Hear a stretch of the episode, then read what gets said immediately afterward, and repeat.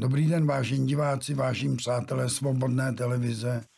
V pořadu Rozum do hrsti již je 86. díle se dneska chceme s Jaroslavem Tichým pobavit o budoucím možném vývoji společenského dění světa i střední Evropy, ne České republiky. Vítám tě, Jaroslave, u nás. Děkuji.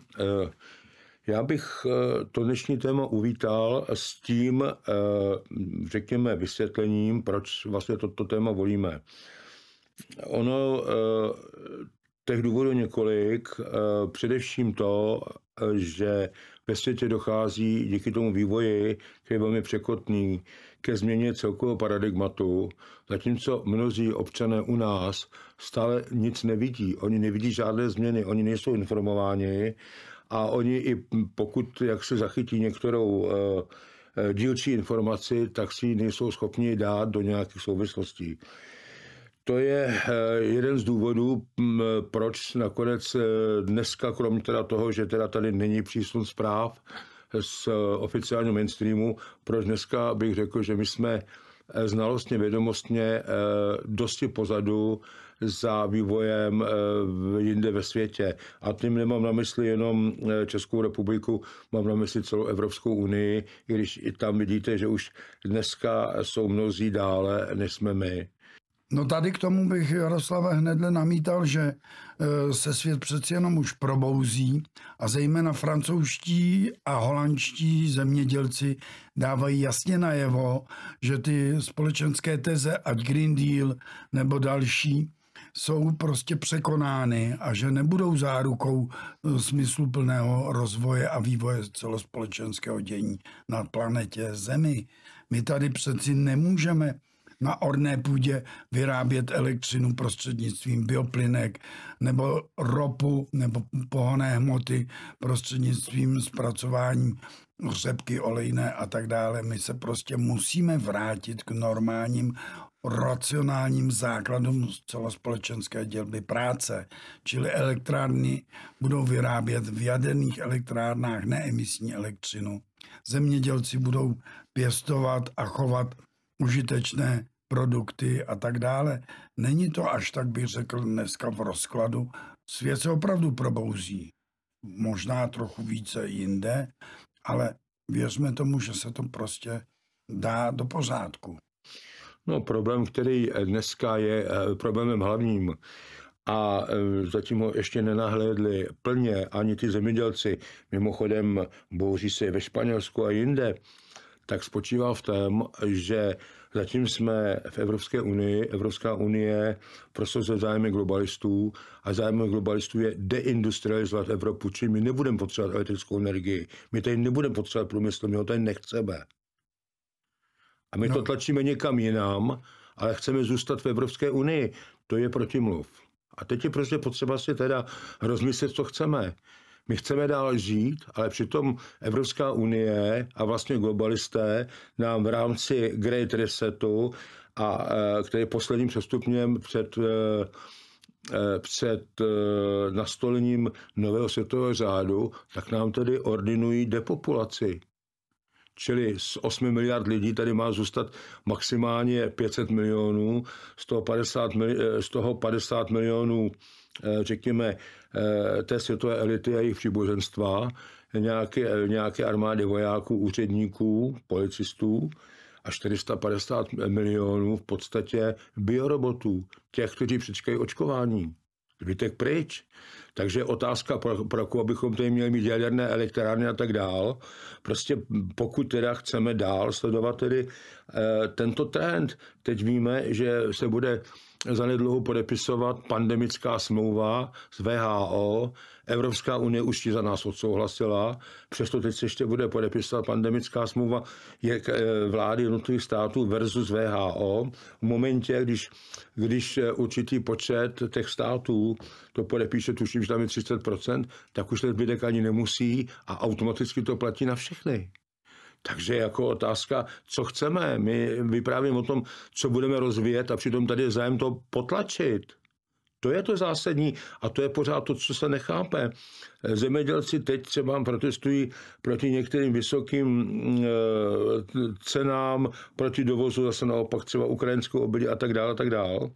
Ale eh, uvědomili si, že vlastně součástí Great Resetu je zbavit všechny veškerého majetku, aby byli konečně šťastní? Teď oni, teď tím hrozí, že jim ty farmy seberou. A, ten, a ty státy dneska dělají všechno pro to, aby ty lidé na nich byli závislí z hlediska e, zaměstnání, z hlediska obživy, to znamená zničení zbytku potravinové soběstačnosti, z hlediska bydlení a tak dále a tak dále. Či aby byli, aby byli zcela prostě na těch státech, respektive na té Evropské unii a respektive na těch globalistech, aby byli zcela závislí. Či toto je, toto je primární záležitost, kterou my si nejdříve musíme eh, vyjasnit, a vypořádat se s ní. Pokud to neuděláme, tak tady říká, že chceme toto, když vláda, kterou máme, a nad ní Evropská unie chce pravý opak, tak jako to je poněkud protimluv. Tam musíme začít. A když se podíváme na ten celkový vývoj, který je ve světě, tak si myslím, že je prostě potřeba se nejprve vrátit trochu a podívat se vůbec, jako, jak jsou ty síly ve světě rozložené. Vemme si, že tam máme globalisty, ty samozřejmě se snaží o to, oč jsem teďka před chvilkou hovořil. Pak tam máme Deep State. Deep State ten prosazuje politiku Pax Americana. To je ta, to je ta e, politika, kdy vlastně eh, je tady obava, že oni v podstatě ten svět vyžerou jako kobylky.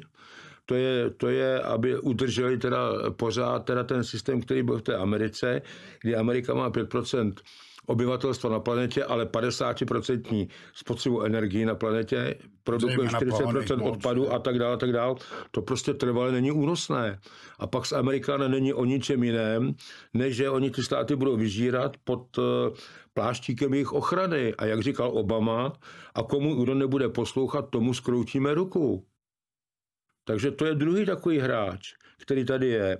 Samozřejmě, že globalisté, kteří nemají, struktur, nemají strukturní řízení, tak nemají ministerstva, nemají armádu, nemají logistiku a tak dál, no tak jako čas od času používají a potřebují tu železnou pěst, tak používají deep state. Ale celkově jim deep nevyhovuje prostě proto, protože oni považují globalisté veškeré zdroje, které jsou na planetě, že jsou jejich a Deep State jim je prostě s prominutím vyžírá. Takže i Deep State v podstatě eh, by měl, až odvede svoji práci, tak by měl skončit. Takže takhle to mají rozdělené a do toho motat jako kohokoliv třetího je zbytečné. Přesto ten třetí, ten třetí hráč se začal rysovat na té světové šachovnici nejprve Rusko a potom tedy země BRICS a Eh, byl to právě prezident Putin, který, když se účastnil posledního zasedání eh, Světového ekonomického fóra v Davosu v roce 2021 prostřednictvím videokonference, tak tam řekl dvě věty, které, vyslovují, které vysvětlují úplně všechno.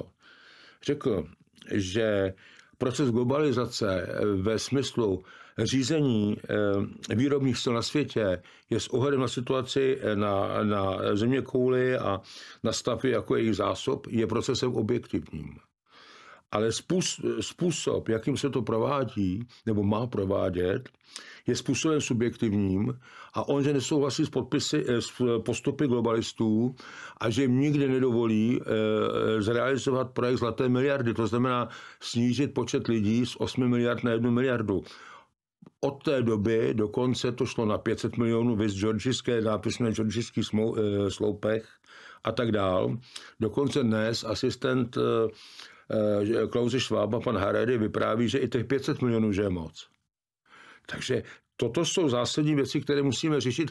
A dokud si je nevyřešíme, tak se, tak se v tom budeme prostě pořád plácat a mezi tím e, vývoj jde dál a ty globalisté realizují jednu část svého projektu za druhým. Ale tím jim to vychází, protože my nemáme, my to nemáme nastudované a nám obecně v těchto věcech není jasno, což je k naší škodě. A tedy, aby bylo jasno, tak využijeme tento prostor i třeba naší svobodné televize k jednoznačnému sdělení bez nějakých eh, složitých pochybností, co tedy dělat, protože jestliže tam už takový těžký psychopat Harari říká, že nám i 500 milionů obyvatel na planetě Zemi je přes příliš, aby nevyčerpávali přírodní zdroje a tak dále, no tak tento člověk by opravdu měl být někde v bohnické léčebně v klecovém lůžku a dále by se na ním zem měla zavřít zem a ne, aby se stával protagonistou a strujcem takovýchto šílených koncepcí. Proto musíme říkat, ano, BRICS je tady svým způsobem záchrana současného mimořádně nebezpečného vývoje. A jestliže tady naši politici tomu ani nechtějí rozumět, o čem v tom BRICSu jde, tak se ptám, proč ostatních dalších 30 zemí požádalo o vstup a členství v BRICSu? No, tady je to, tady je to eh, složitější asi eh, z více, z více pohledů. Pravda je jedna, že pokud jde o země BRICS, tak eh, země, vycházíme z toho zase, podívejme se trošku zpátky, protože eh, ono, to, co se zdá být na první pohled šílené, eh, je to šílené, ale to je šílený projekt, a je to, ale je to projekt, který my si uvědomíme, proč někdo chce vyklidit planetu. Je to jenom kvůli, je to jenom kvůli těm zdrojům? Vždyť eh, tady na e, hlediska schopnosti planety a z hlediska technologií je prokázáno, že ta planeta by uživila ještě daleko více lidí. Krom toho s e, novými vynálezy a tak dále, tak jsme schopni cestovat do vesmíru, kolonizovat, řekněme, nebo e, oživit některé další planety a tak dále, a tak dále. Čili tady jsou, tady jsou možné úplně jiné směry vývoje, než, než kterým je to teď přes uh, Great Reset, samozřejmě Green Deal, o kterém hovoří zemědělci, pak Great Reset a eh, nový světový řád, eh, než je to směrováno. A tady je otázka jiná. Spíše pro koho tyto lidé pracují. Oni nepracují jenom pro sebe. Oni tu planetu vyklízejí cíleně pro někoho jiného. A tady se ptejme pro koho a proč. A ti, kdo tady jsou, tak ty ani nemusí, eh, nebo ty, pro které to je, tak ani nemusí od někud přeletávat. Oni tady totiž eh, dokonce žijí a není náhodou, že v souvislosti eh, s vyhlášením Gesary, takže jednou ze základních tří povinností představitelů jednotlivých států je jednak seznámit lidi s tím, že teda Gesera byla vyhlášena a informovat o tom, že bude součástí nového ústavního pořádku. Druhý, eh, druhý, druhý takový hlavní moment je vyhlášení eh, eh, odlužení jednorázového, čili jubilea. A třetí, a to je ten důvod, proč o tom hovořím, je seznámit obyvatele, občany s existencí a činností mimozemských elit, mimozemských entit, podzemí, na zemi a ve vesmíru. Čili informovat oficiálně o tom, že už tady jsou a že už tady jsou dávno. A teď je otázka, pro koho oni pracují. Čili je to, je to, je to útok, je to prostě potřeba chápat jako útok na lidstvo. Na lidstvo jako takové. A no. to je jako zásadní problém toto. Tady bych Jaroslava doplnil, že spíš útok na lidstvo již byl covidovou uh, historii proveden. To je jedna, z, to je jedna řekněme, z etap, ano, to je jedna z etap, řekněme, ale není poslední. Kolik miliard lidí je očkováno, jakými látkami, jaké mají eh, následky, ať jsou to pozitivní, že někteří přežili, ale spíš řada nežádoucích účinků a dopadů neodzkoušenými protizákonnými roztoky.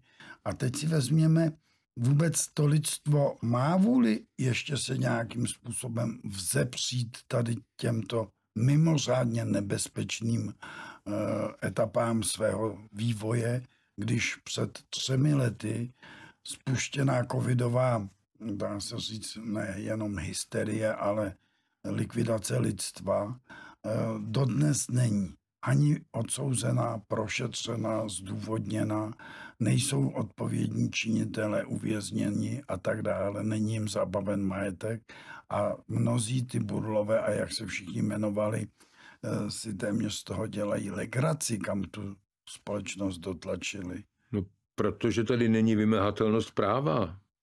Protože eh, když si poslechnete nebo přečtete německého novináře Wolfa, který dlouhodobě sleduje Světové ekonomické fórum a když si vybavíte jeho rozhovor už před několika lety s Rainerem Fulmichem, to je ten, který tedy organizoval uh, Norimberg 2, nyní, aby se ho nemohl zúčastnit, tak uh, v podstatě uh, je zavřen, doktor Rainer Fulmich, tak z toho rozhovoru vyplývá, a ten novinář Wolf mu říká, že vlastně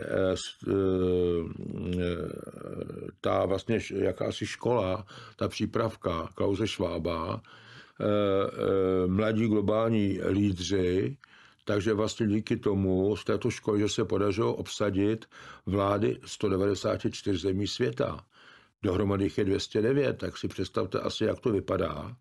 A nedivme se teda potom e, tomu, že dneska se tady nedá prostě to právo prosadit. A to právo se dá prosadit jedině prostě celospolečenskými změnami, a to v podobě systémové změny.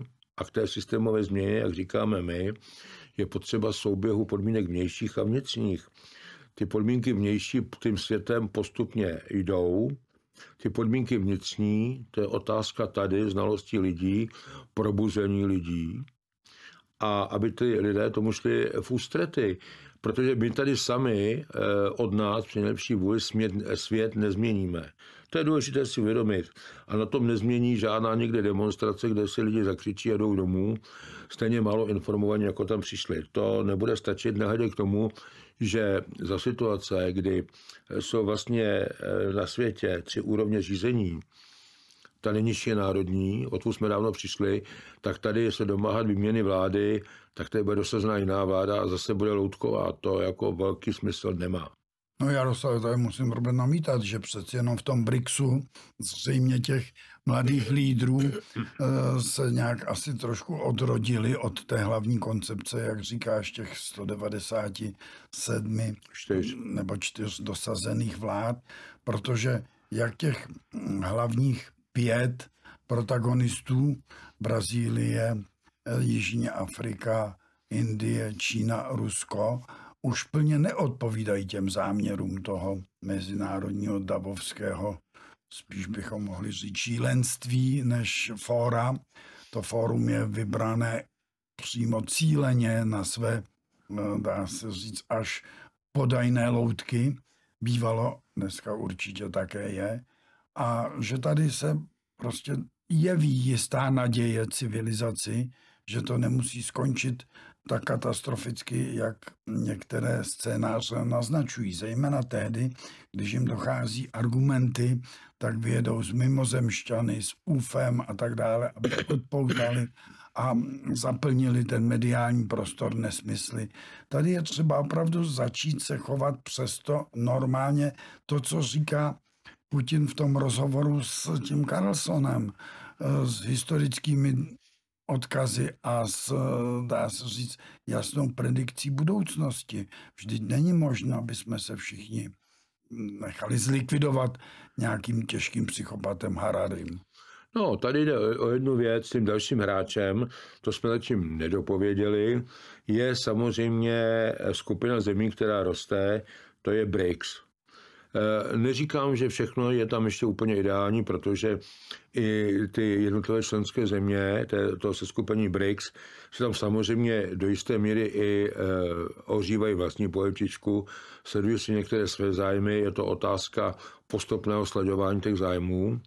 Řeknu třeba příklad jeden eh, Indie, která vlastně přibrzdila vlastně vydání té měny BRICSu, BRIC, to už mělo být vlastně v té Africké republice, tam to mělo vyhlášeno není. Eh, bude to země teď uděláno na dalším zasedání eh, BRICSu, které se bude konat v tomto roce v Ruské Kazani. Tam se to očekává. Očekává se tam eh, přijetí i dalších členů, o kterých tady byla řeč. To, co je velmi zajímavé, to, co je jako nová zpráva, je ta, že údajně o přijetí do BRICSu požádali Texas, a dokonce i některé další, tuším asi 24 dalších států, eh, Spojených států se začalo to připravovat, to znamená, začali si vytvářet prostě dostatečné zlaté zásoby, aby byli schopni eh, podložit tu, mě, tu svoji měnu zlatem. Teď je otázka, jestliže teďka vychází a 25. ledna vyšel, byl vydán do oběhu v Americe, ve Spojených státech, nový americký dolar, který je plně podložen zlatem, tak jestli oni přesto se eh, jak si trhnou a budou si vydávat svoji měnu, anebo jestli se to podaří, podaří udržet prostě v těch, pořád v těch intencích těch Spojených států, byť se to potom bude jmenovat země Spojené ne státy, ale republiky americké. Toč otázka, uďme, jaký ten vývoj bude, protože dneska vlastně ten další postup a ten vývoj ve světě eh, vlastně má, já bych řekl, taková tři těžiště. To první je eh, ve Spojených státech dneska, tam to bude hodně rozhodující, jak teď se to dá bude vyvíjet. To znamená ty jednotlivé státy, tedy proti takzvaným federalistům, eh, kteří jsou zatím jaksi reprezentováni tou Bidenovou vládou a hlavně těmi, kteří jsou za ním. Pak je druhá otázka, to je vývoj na té Ukrajině, Eh, tam, je, tam se víceméně čeká, země na to, jak to dopadne v těch Spojených státech, eh, asi se netlačí až tolik na pilu, aby se nevyvolala třetí světová válka. A potom velmi důležitý a naprosto nový prvek jsou eh, takzvané rozvojové země, a to je Afrika, Latinská Amerika, ale zejména Afrika. Proč? Podívejte se, tam dochází k tomu, že ty státy Eh, se snaží osvobodit eh, vyloženě z toho koloniálního, nebo chcete koloniálního útlaku. Vemte si, že ty státy, například eh, státy, které jsou jaksi pod francouzskou, pod francouzským deštníkem, chcete-li, nebo vlivem, tak mají třeba povinně své devizové rezervy uložené ve Francii. Oni ani nemají doma. Hmm. Když Francie někde jde válčit, oni povinně musí tam jim dát vojáky a tak dále, a tak dále ale hlavně eh, je tam ten problém, že prostě jejich suroviny těží jiné firmy, pracují tam jako samozřejmě námezní dělníci, jejich lidi, ale eh, těží to cizí firmy a ty cizí firmy to odvezou, prodají to na, na burzách a jim z toho jenom oddělí kousek. 10%. 10%, eh, ano. Takže teďka je situace taková, že ty státy si to budou těžit sami, zbavili se třeba těch francouzů, to vidíme v té centrální Africe, mají teďka tu výhodu, že teď vlastně vznikla, tuším, že to bylo v Petrohradě, nová, nová eh, komoditní burza, ano. kde to mohou prodávat, kde tedy dostanou plnou cenu a z toho tedy, řekněme, oddělí někomu něco sami, tak, a jednu třetinu, jednu třetinu tém, kterým dneska tady k tomu pomohou. Uh, oni si vyzkoušeli uh, západ, to vidí, jak to dopadá. Eh, některé si vyzkoušely i Čínu, ani tam nejsou spokojeni, protože ten čínský vliv, to je zejména otázka východního pobřeží Afriky, kde to mají teda ty Číňané přes ten Indický oceán, jako je Kenia a některé další státy tam na tom východním pobřeží tak no, tam vidí, že je to takový jako absolutní počínštění, co se jim také nelíbí. Takže jim tam z toho vychází jako nejlépe to Rusko, ať se to někomu líbí nebo ne. E, to znamená Wagnerovci, kteří dneska tam vlastně plní tu strážní službu a vlastně vytlačili, eh, vytlačili ven eh, ty francouzské oddíly a tak dál. Prostě z toho důvodu, protože tyto západní státy nejprve tam e, založili, pomohli postavit na nohy prostě různé teroristické oddíly, proti kterým tam potom vlastně udržují armádu s tím, že ta armáda ale vlastně není schopna vyhrát a ta armáda de facto tam plní jiné účely. Počkej Jaroslav, tam jsme měli dokonce i my, Češi tam no. měli svou nějakou No měli jsme misi. tam na, nahlídání, nahlídání uranových dolů pro francouze, no. no. Představme si, kam jsme se to až no. dostali. My, no. Česká republika, no. se zapojuje do takovýchto válečných, až bych řekli dneska, dobrodružství a máme z toho jenom náklady. Jenom náklady, které možná kasíruje nějaká francouzská firma. A teď máme takovouto reputaci ve světě. Mimo jiné, eh, jak z toho ven tedy? No říct hlavně, jaké máme cíle. Musíme stanovit přijatelné cíle pro takto malou zemi, která je uprostřed Evropy, uprostřed světového a evropského dění, ale na druhé straně má mimořádně nekompetentní politiky má politiky takové, jaké jsou v daném systému zapotřebí. To znamená poslušné, to znamená s máslem na hlavě, to znamená vydíratelné a to znamená takové, kteří za normálních okolností by se do těchto funkcí v životě nemohli dostat. A to, když se podíváte, tak to je opět součástí systému. Stačí se podívat do vedení, eh, do vedení Evropské unie a najdete tam taky. To je součást systému toto. Pokud se nezmění systém, tak a některý z nich vypadne, tak tam bude jiný. To, to na tom, protože na tom je to totiž postavené. Celé je to na tom postavené. No ale teď navážu tedy na to, že státy NATO a vlastně Evropská unie nebo kolektivní západ má tady beranidlo Ukrajinu jako mm, ke zničení e, Ruské federace, ale nemá splněny těch pět e, nebo ty tři základní nejdůležitější podmínky, aby ve vedení státu byli odpovědní, vzdělaní, konceptuálně myslící vůdci, aby jejich hospodářský systém fungoval lépe než fungující systém soupeře, a aby bylo zejména v mladé generaci a v celé populaci takové morální odhodlání k vedení vítězné války. Čili tady nemá kolektivní západ téměř nic z toho, co by byl předpoklad pro přijatelné vítězství. A teď se ptáme, co tedy dál? On už, já to odpovím na to takto, on už to ani téměř nepotřebuje. Oni teďka prostě potřebují porazit Rusko, případně Čínu, a, potom dotáhnout to do, do stavu nového světového řádu, pak už nic takového potřebovat nebudou. A oni jsou od toho kousek, oni to nejsou daleko.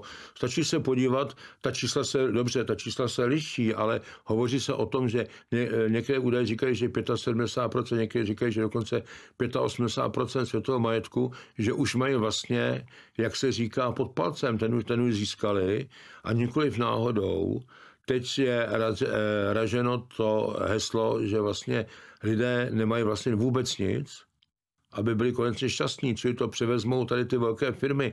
S tím souvisejí ty vysoké ceny energií, nesmyslné, pod nesmyslnými e, záminkami.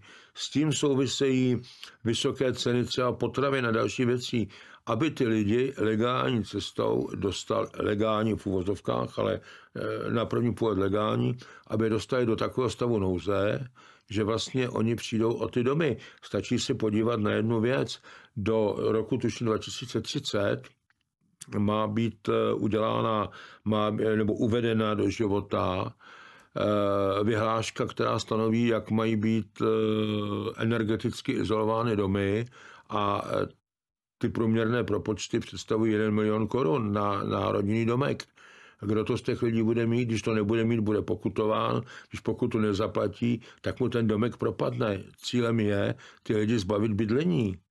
Tohle to všechno potom odkoupí BlackRock a tak dál. BlackRock, Vanguard, případně State Street, to jsou tři hlavní společnosti, přes které vlastně ta, ta, ty světové elity nabývají ten majetek a pořád ho, pořád ho hromadní a ta koule prostě jim pořád jako narůstá.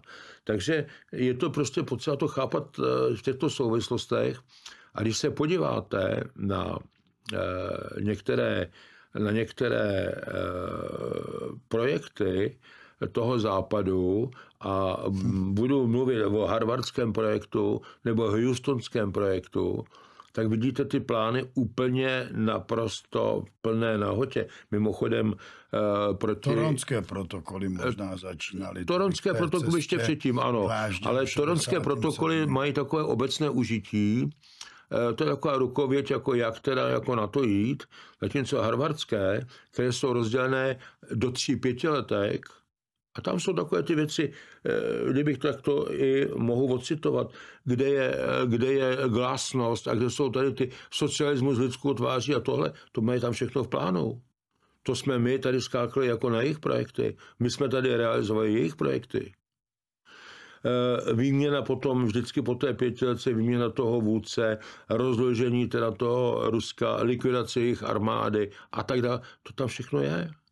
Já teď jsem, teď jsem to včera shodou okolností večer, byl, eh, to bylo v pořadu, který jsem měl s paní Janou Tomajkovou, hmm. s Australizací hlavně posmistrovou, tam to je všechny konkrétně vyspecifikované. Takže to je harvardský projekt a na něj, a to jsou už jako konkrétní plány, a to tam eh, si lze vzít tušku a takhle si očkrtávat, co je splněno. Téměř všechno. Pak se vždycky vymění Eh, šéf jako v čele, či skončil Gorbačev, nastoupil Jelci na další pětiletku, pak nastoupil třetí, tam se mi to vymklo z ruky, to byl Putin. A tam to bylo jedno za druhým, takže už se nepodařilo třeba zlikvidovat ruskou armádu a některé jako další záležitosti, ale většinou z těch dvou pětiletek tam oni mají splněno.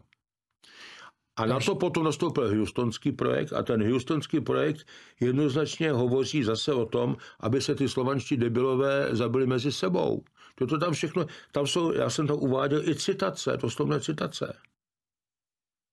Ha, jako z toho musí vycházet. Toto jsou plány a protože tady lidé se nechtějí vzdělávat, nevědí o tom a tak dál, nevědí, proč by měli mít někdy nějaký koncept a proč by se měli konceptuálně vzdělávat, zatímco ta druhá strana jde podle konceptů už minimálně 50 let, minimálně od doby druhé světové války.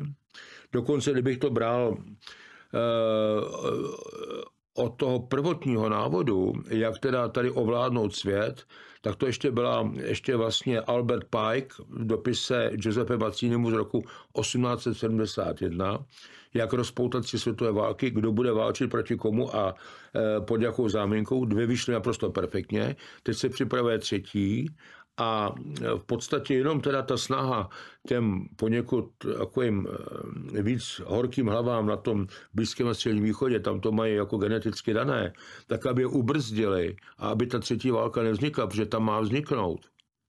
Tak jako to je majstrštyk. A to je všechno o politice, to je o umění. Ale já říkám jednu věc.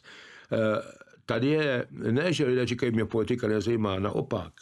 Tam, kde končí politika, tak tam začíná válka. A jestli máme těch šest uh, zobecněných priorit řízení lidstva, který ta protistrana zná velmi dobře, tak ta poslední, nejhorší, nejslabší, když už všechno ostatní selže, tak je válka. A já říkám jednu věc, poslední věc. Pozor, řeknu. pozor, pan kamaráde, je tam pátá priorita a to je to genetické ano, jistě, civilizace. Jistě, jistě. No a to je to nejhorší, co teď vidíme, ty úmrtí, bleskové no. infarkty a tak dále. Prostě to se uh, jim už téměř podařilo to splnit. Podařilo, no.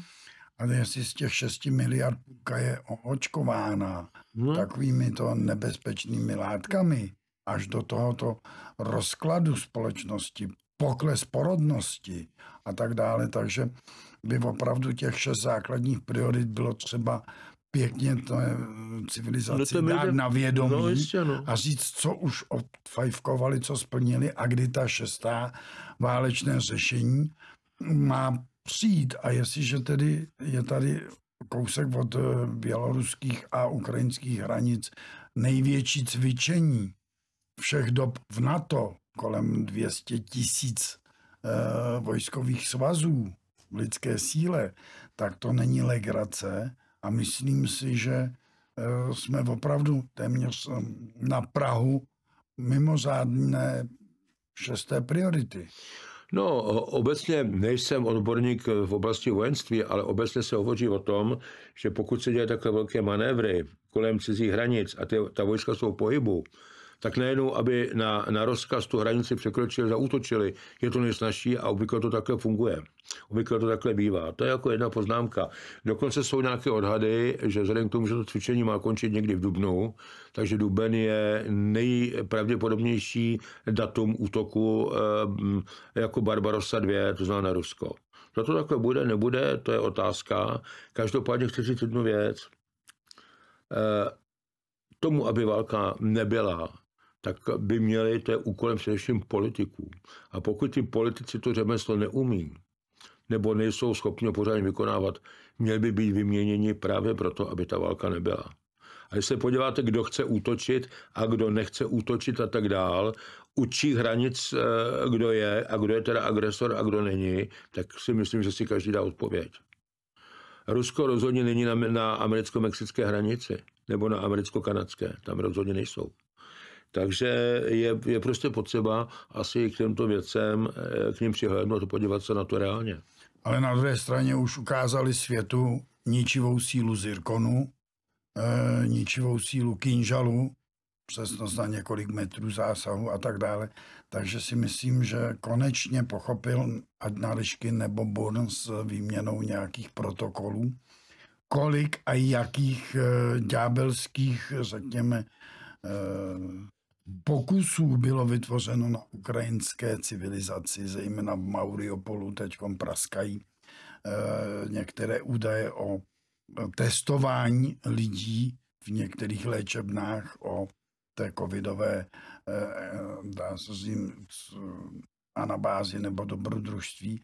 A tím pádem vlastně už se začínají dostávat na světlo světa jisté informace o zvrácenosti některých tendencí a koncepcí. A jestliže tady někdo tu covidovou, mm, dá se říct, zničující epizodu bagatelizuje, ať to je dneska premiér, minulý expremiér Babiš nebo dalšího spolupracovníci, tak se musí opravdu lidstvo už zastavit.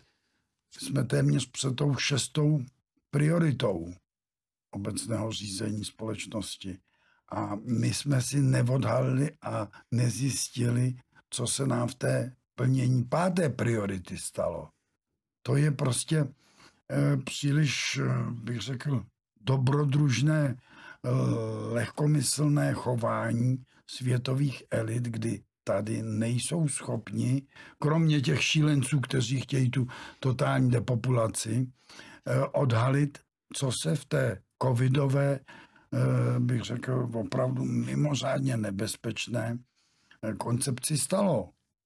No jednak, co se stalo a jednak, co se má stát, protože eh, pokud teď vyjde v platnost, to se má podepisovat tuším v květnu, ta pandemická smlouva těch jednotlivých států z VHO, tak pokud do, do té doby VHO nerozeženou jako zločineckou organizaci, protože tam nejsou lékaři, tam není ani nikdy vybraní, to jsou zase nejmenovaní lidé, kteří co si předstírají. A měli by být vlastně základem té nové světové vlády, kde si teda mohou si vyspomenout zase eh, někde nějakou pandemii, tak bude pandemie a budou lockdowny a bude zase já nevím co všechno, ale hlavně bude plošně povinné očkování a bude to už pak jako vymáháno násil, násilím na lidech, takže lidi pak budou lovit a budou je očkovat a tak dále, takzvaně. Takže eh, pokud jako tohle jako tomu jako ne, nezamezíme, tak tady bude další vlna s cílem prostě to lidstvo opravdu dorazit. A to, tady si myslím, že to je jako jeden takový velký apel na ty lidi. Tady musí tlačit na vládu. Tady musí tlačit na vládu, ta vláda to musí odmítnout může se stát, že i kdyby to ta vláda odmítla, tato vláda to určitě neudělá, ale i kdyby to ta vláda odmítla, takže přesto eh, některé vlády další zemí to podepíší v dostatečném počtu na to, aby potom oni řekli, podle pravidel, které si ovšem stanovili sami, ta VHO, tak to nám stačí k tomu, aby to bylo platné pro celý svět, tak pak jako nezbývá nic jiného, než z toho VHO vystoupit. A protože se k tomu zavázala i Evropská unie, tak udělat to tež. Prostě pokud to neuděláme a některé země už to začínají dělat. Takže už tomu dochází. Takže toto je prostě potřeba dělat masově. Toto by měli lidé vědět. Toto by lidé měli vědět, protože tam jim hrozí teďka akutně. Teď nebezpečí je víc, ale tady teď jim tady hrozí akutně nebezpečí. Takže to je úplně jasný téměř důsledek k snaze vyhlazení. Zcela určitě. Zcela určitě. Okrást a vyhladit. To je, to je, ano. A oni se tím nějak netají. Oni to v těch materiálech, oni to píší. To už není žádná konspirační teorie. Oni sami to píší. Je to i v závěrech toho Bilderbergu, je to v závěrech i nakonec toho Davoského fora, toho světového ekonomického fora a tak dál. By teďka jako malinko ubrali na těch veřejných vyhlášeních, teď jako říkají, že zase musí získat tu důvěru protože nejdřív to už říká jako naplno a teď vidí, že je proti tomu jako silná reakce ve světě, tak teďka jako trochu ubrali jako z plynu eh, z hlediska veřejné vyhlášení, ale několik z hlediska skutků, právě naopak. Dokonce ohlásili, že eh, rok 2024, tedy tento rok, je první rokem vstupu do NVO. A teď je otázka, kdo tam bude vstupovat. Ty země BRICSu ne, ty jsou země už jako mimo, když ještě ne ve všem, ale my, Evropská unie, jednoznačně.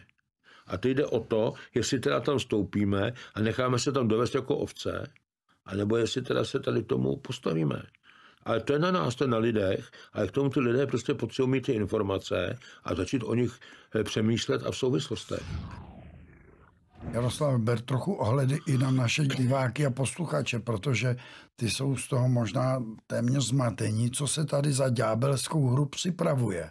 A jestliže už vidíme některé konkrétní kroky, že je, jsou naplňovány ty ďábelské koncepty a tak dále, tak jak z toho vůbec my můžeme normální lidé se zeptají posluchači, diváci, vít a co si máme o tom vůbec myslet. Buď to nás řídí opravdu parta šílených psychopatů destruujících civilizaci, anebo máme vůbec nějakou naději se z toho ještě vy, vysmeknout a dostat ven? No, naději máme, ale musíme, musíme proto začít něco dělat. A e, jak říká Valery Pjakin, znalosti znamenají moc. Mají lidé ty znalosti? Nemají. Tak ať si ty znalosti udělají to je první věc. Ale buď jsou teď jim to ty znalosti nikdo v podstatě v mass médiích, v některých tlustých knihách dá a se říct. Proč, a proč se zabývají mass médii, když mass média mají své systemizované místo v mocenské pyramidě světových elit a už dávno nedělají informačně sdělovací činnost, nebož činnost propa- propagandistickou té druhé strany. Proč to sledují? No. Teď už v tom zahraničí, teď se, podí, teď se stačí podívat na ty Spojené státy, jak se tam propadá CNN, Fox News a tak dál, zejména po tom, co vyhodili eh, Tucker Carlsona, oni mají sledovanost 750 tisíc a Carlson tam má přes miliardu, když udělal rozhovor s Putinem. To je neskutečné. Ano, no. vážení diváci, rozhovor s Putinem již prý zhlídlo na celé planetě Zemi dvě miliardy Možná dokonce, ano. diváků možná. a posluchačů, takže je to mimořádně velký a zásadní apel na to e, budoucí dění a myslím si, že tady ta naděje je dostatečně významná a jestliže ještě ten ekonomický úpadek, ta deindustrializace té Evropy a tak dále, určitě někteří evropští státníci téměř kymrají, jestli ten BRICS by také pro ně nebyl příhodný. Slyšel jsem něco, že některé skupiny z Francie se snaží zjistit, jaké podmínky by byly v případě zájmu možné plnit a tak dále. Takže ta situace může být nadějná, ale je to opravdu na nás, na všech, protože se zatím skováváme za volby a ty volby tou manipulací e, jsou mimořádně ovlivňovány k tomu, aby ta věrchuška a tady ten, dá se říct, nepřátelský civilizační paradigma pokračoval. Ono je to tak, ono už je to nastavení. Když se podíváte do ústavy, že to je e, demokratická, sou, demokratická soutěž politických stran a hnutí, tak to samo o sobě už velmi omezuje tu možnost toho výběru. Proč?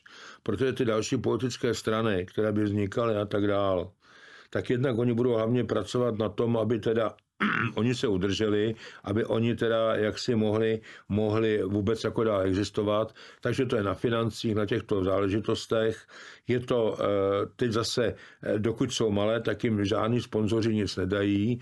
Když jsou větší, kam oni se nedostanou, pak se nedostanou ani do toho mainstreamu takže mají omezené možnosti, tím pádem mají omezené možnosti i z hlediska eh, úvěrů na, na volby a na podobné věci. A nakonec se ukáže, že vlastně celé se to posouvá vlastně mimo, mimo ten hlavní smysl, ke kterému by ty volby měly vést. Ty volby by měly vést k tomu, aby tam byly zastoupeni občané. A ty politické strany to jde někam úplně jinam. A tady je prostě potřeba v rámci změny toho systému změnit prostě i ten způsob těch voleb, aby to byly přímé volby a místo toho pyramidového systému, což je v podstatě reptiliánský model, ono se to neví, to je reptiliánský model, tak aby byl zase lineární, to znamená, aby bylo, nevím, 100, 150, já nevím, ale řekněme 100, protože těch 200 poslanců je moc, aby bylo třeba 100 volebních obvodů a z každého rovnou do toho parlamentu byl volen teda zástupce, kterého si ty lidé v tom obvodu zvolí. Rovnou. V České republice máme 204 obcí s rozšířenou působností, Čili to by mohly být ony ty, řekněme, volební okrsky, z kterých by vždy byl vybrán jeden zástupce, který by na tu omezenou dobu čtyři roky vykonával jistou společenskou službu a dá se říct, že by to mohl být trochu příznivější dopad na vývoj v české společnosti. Jaké další si myslíš bude mít eh, vliv eh, to světové paradigma na Českou republiku? No to světové paradigma tu Českou republiku, zaprvé si musíme uvědomit, že eh, ve světě, že se to naprosto mění, ty podmínky. Eh, Spojené státy eh, slavnou ekonomicky, což teda nakonec, a to je důležité vědět, od poloviny 70. let kapitalismus skončil. Tam pak nastoupil tzv. neoliberalismus, je to úplně něco jiného a globalisté už začali připravovat nejdříve pěrestrojku v Rusku, ta se eh, poněkud protáhla a z některých důvodů potom spozdila, protože to nedotáhli. A teďka je pěrestrojka eh, ve Spojených státech a není náhodou, že i ty Spojené státy, že byly postupně deindustrializovány a byla vlastně vymístěvána výroba hlavně ten, na ten dálný východ. Také eh, ta sídla obou větví globálního prediktoru, jedno, které bylo ve Velké Británii, tak se přeměstňuje do Číny a to druhé, které bylo ve Vatikánu, tak se přeměstňuje do Iránu. Proč? Protože v tom novém světovém řádu má být jenom jedno, vše objímající náboženství, hlavně teda z prvky satanismu. To znamená, že, že křesťanství jako takové padne. To, eh, to východní, původní, eh, se podařilo západu jako přidusit a vlastně ho předhodili tedy eh, muslimskému vlivu. No a teďka skončí to západní. Počkej Jaroslave, to bychom už byli tak v horizontu za 5, 10, 15 let. My potřebujeme řešit teď. Je, Deindustrializace v Německu probíhá nyní. Ale, nyní, ale tyhle nyní... ty procesy, o kterých hovořím, probíhají taky nyní. Ty probíhají. Když přece britská, Ale... britská královna, když jezdila, vozila, vozila prezidenta si zlatým kočárem po Londýně, na, na, na znak toho, že se to přesouvá, tak to je kolik? Pět let zpátky minimálně. A od té doby se to přesouvá a ekonomika, výroba se ze Spojených států na ten dálný východ, to vymístěvání té výroby, to běží od 70. let to běží. To, to se tam nepřestěhovalo najednou. To se tam přestěhovalo postupně. No máš pravdu, ale na druhé straně teď, když BASF, největší chemička světa, eh, v západním Německu, kousíček od Ludwigshafenu, končí eh, výrobu pigmentů, základních, dá se říct, chemických surovin pro další zpracovatelský průmysl. Čili ty dělají pigmenty pro celý autoprůmysl ve formě barevných odstínů a tak dále a přesunou tu výrobu do Spojených států. Ve Ludwigshafenu pracuje 50 tisíc lidí a zbyde tam nějakých 5-10 tisíc vývojářů a zbytek výroba poběží v USA, kde mají garantováno energie na 10 let za jednu třetinu ceny německých energií. No tak to jsou přímý dopady toho, co ta Amerika s tou Evropou dneska vytváří nebo dělá. To... Ona jí odsává ty eh, výrobní zdroje a potom na to navazují ty obchodní případy. No, no jistě, protože eh, ten eh, je v těch Spojených státech je už jako dneska jasné, že tímto způsobem oni dál jít nemohou. To se můžeme bavit i třeba o výrobě nábojů a dalších věcí, kdy najednou oni nemají výrobu a tak dále ale hlavně oni fabriku postaví, oni stroje dodají, ale oni nemají ty odborné síly. A proto ty odborné síly je potřeba přetáhnout z Evropy. A to je přesně to, co se děje u, toho, u, u té firmy BASF, Aha. Ale to nebude jenom ona. A to proč? Je Bayern, Protože tady se... Leverkusen, no, no, no největší lékárníci světa, rovněž no. původně koupili Monsanto no. za 50 miliard dolarů a dneska se stahují zpátky do Ameriky, protože tam ty ceny energií proti té čínské ceně energií jim vytváří takový handicap v cenách výrobků, že prostě no. jdou do světa. Na druhé straně, jak z toho ven, to je ten problém, mhm. že ty kvalitní vůdci národních států musí být opravdu velmi otevřený týmoví hráči a nemůžou to být těžcí psychopaté nějaké akademické fronty, která se naučila posledních 20-30 let jenom lhát, aby dostávala peníze na granty, vytvořila Green Deal, CO2 a tak dále. To jsou grandiozní podvody tisíciletí a oni s tím zavedli řídící systém hospodářství. No tak oni zavedli to, co dostali nediktováno, protože když při, eh, původně byla Evropská unie koncipována tak, že tam bude eh, Evropský parlament a že tam bude eh, Evropská rada. V Evropské radě tam se měli stížit představitelé států, tam měli si přinést problémy a tam měly být kolektivně řešené. Místo toho se ještě přidala Evropská komise, což bude teda nikým nevolený orgán, ten dneska dostal ze zákulisí noty, ten dneska nastoluje agendu a ti představitelé těch států, když přijdou do Bruselu, tak tam vyfasují úkoly, které doma jedou, aby je doma zajistili. To se úplně otočilo. To se úplně otočilo. A ty Spojené státy, protože Evropská unie je dneska pod diktátem Spojených států, no tak ty Spojené státy dneska, když budou určité věci řešit, tak je budou řešit na úkor Evropské unie, protože z, jin, z jiných a tu pak z Amerikána budou dneska aplikovat zejména vůči Evropské unii, protože odinut už je vyhodili. A oni jako bez té kořistnické politiky být nemohou. To znamená, oni nám vyřadí plynovody a tak dál, abychom my kupovali několikrát, několikanásobně dražší energii, notabene přes ně ještě, aby oni na tom vydělali a za ceny, kdy vědí, že jim ta Evropa potom v těch jednotlivých výrobních odvětví, kde tu energii potřebují, nemůže konkurovat. A nemůže. to k ním. Takže, takže potom ty firmy vlastně je vlastně tady od té Evropě vytlačí a oni získají s těmi firmami i ten odborný personál, který už dávno nemají. Tak aby jsme dali našim divákům a posluchačům jednoznačně návěští, co dělat dále, musíme určitě v dalších pořadech to rozebírat více podrobněji, no. ale hlavně musíme si teď uvědomit, že jde hlavně o naše životy o naši krátkodobou i daleko eh, dobou nebo dlouhotrvající budoucnost, ale zejména co letos 2024 eh, provést tak, aby jsme zaprvé zabránili válečnému konfliktu světových mocností NATO versus Ruská federace, aby jsme přijatelně zmírnili hyperinflaci a dá se říct deindustrializaci českého ekonomického či středoevropského prostředí, aby ty lidé měli vůbec smysl chodit do práce a co dělat? Já k tomu, protože už čas pokročil, já k tomu řeknu na závěr jenom asi toto. Podívejte, za prvé, nelze sázet a spolehat na věci, na, na lidi, kteří z tohoto systému žijí, když ten systém je potřeba změnit. Oni ho nezmění, protože to je proti jejich zájmům. Takže oni se budou pořád pohybovat ve stejném systému. Ať už jsou to europoslanci nebo kdokoliv jiný, to je první věc. Druhá věc, eh, my samozřejmě jako posle budoucnosti Zlatý věk jdeme dál. My jsme teď, eh, eh, jsme rozděleni teď. 25.11. jsme vyhlásili lednici minulé roku.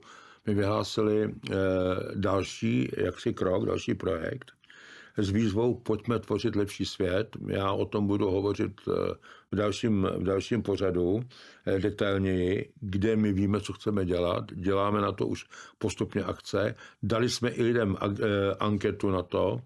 Má velmi, velmi příznivý ohlas. Eh, kde tedy v podstatě ty lidé by si sami měli říct, jak si představují svoji budoucnost. My jsme k tomu dělali nějaké pořady s paní Tomajkovou z Austrálie, jak by ta budoucnost měla vypadat, aby to lidé měli základní představu. Teď jde o to, aby teda lidé začali o tom přemýšlet, aby teda ty lidé v podstatě začali o tom debatovat, aby teda ty lidé hledali konsenzus, schodu tedy na tom, jak teda by to mělo vypadat, jejich perspektivy, jejich rodin, tohoto národa, jeho postavení ve světě, abychom nebyli e, někde na chvostu té mezinárodní době práce, kdy jsme bývali vepředu, teď nás přesadili do oslovské lavice, sedíme někde mimo nebo někde na toho chvostu, jenom montujeme a tak dál, abychom se zase dostali zpátky do popředí a tak dál a tak dál. K tomu je prostě potřeba hodně věcí znát, hodně věcí vědět.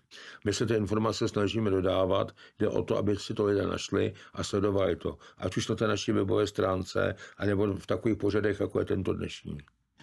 Vážení diváci, děkujeme vám za pozornost a věříme, že v dalších dílech pořadu Rozum do hrsti přiblížíme a dáme na vědomí jasný scénář, co dělat, protože ta situace je opravdu velmi vážná a neměli bychom stát zcela nečinně dalšímu společenskému vývoji. Děkuji za pozornost rovněž a připomenu na závěr slova profesora Staňka. Dnes už nemáme na změnu ani dva roky. Naschledanou. Naschledanou.